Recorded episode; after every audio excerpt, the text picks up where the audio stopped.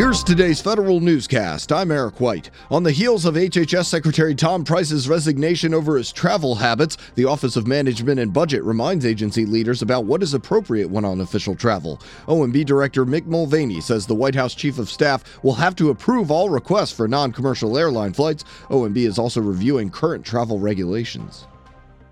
Another cabinet secretary goes full disclosure of his government funded travel. More now from Tom Temin in today's management report. Secretary Dr. David Shulkin has Veterans Affairs post a web page detailing his trips. VA promises to update the page within five days of each return. One listing shows Shulkin has taken six official trips on government aircraft since January 20th. Four on Air Force One. Another was on Air Force Two, and one on a military plane, traveling with First Lady Melania Trump. I'm Tom Temin. The Veterans Affairs Department will sunset 80% of its current IT projects under development. 240 out of 299 current projects will end or get migrated within the next 18 months. Funding for those projects will shift to VA's new electronic health record. VA Secretary David Shulkin says the department is less than 30 days out from awarding its contract for a new EHR with Cerner Corporation. The Defense Health Agency is scheduled to take over the management of all the military's medical facilities one year from now. As Federal News Radio's Jared Serbu reports, DHA has a lot of work to do. Congress ordered the military services to consolidate their hospitals and clinics under DHA as a single administrator last December. But according to an interim progress report by the Government Accountability Office, several key elements of the new management structure are still missing. DHA is still in the process of recruiting a new senior official to oversee the medical system. The agency also hasn't yet defined what the new organizational structure will look like or how it will achieve a promised 25% reduction in headquarters staff.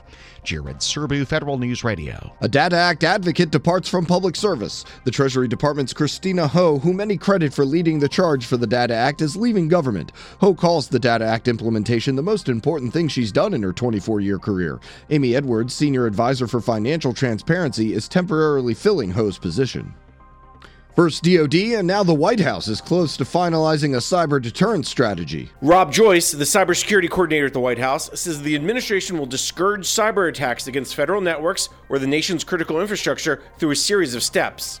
First, the strategy will highlight the ability of the networks and systems to be resilient. Second, the administration will ensure there's a cost, both legally and monetarily, should someone attack the nation.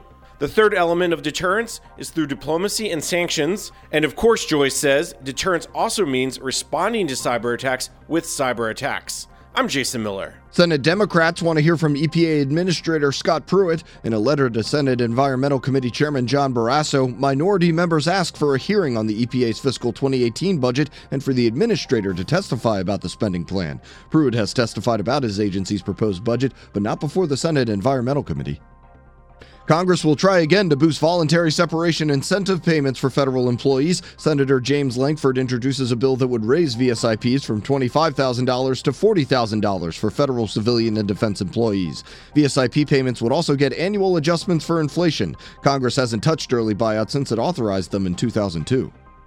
And Congressman Elijah Cummings is calling on Speaker Paul Ryan to schedule a floor vote on a postal reform bill meant to improve the Postal Service's financial situation. The House Oversight and Government Reform Committee passed the bill in March. Cummings, the committee's ranking member, wants action after USPS said it would default on another payment to its federal retirement and retiree health care funds. Find these stories at federalnewsradio.com and subscribe to the Federal Newscast on Podcast One or iTunes. You can also follow us on Twitter at Federal Newscast. I'm Eric White.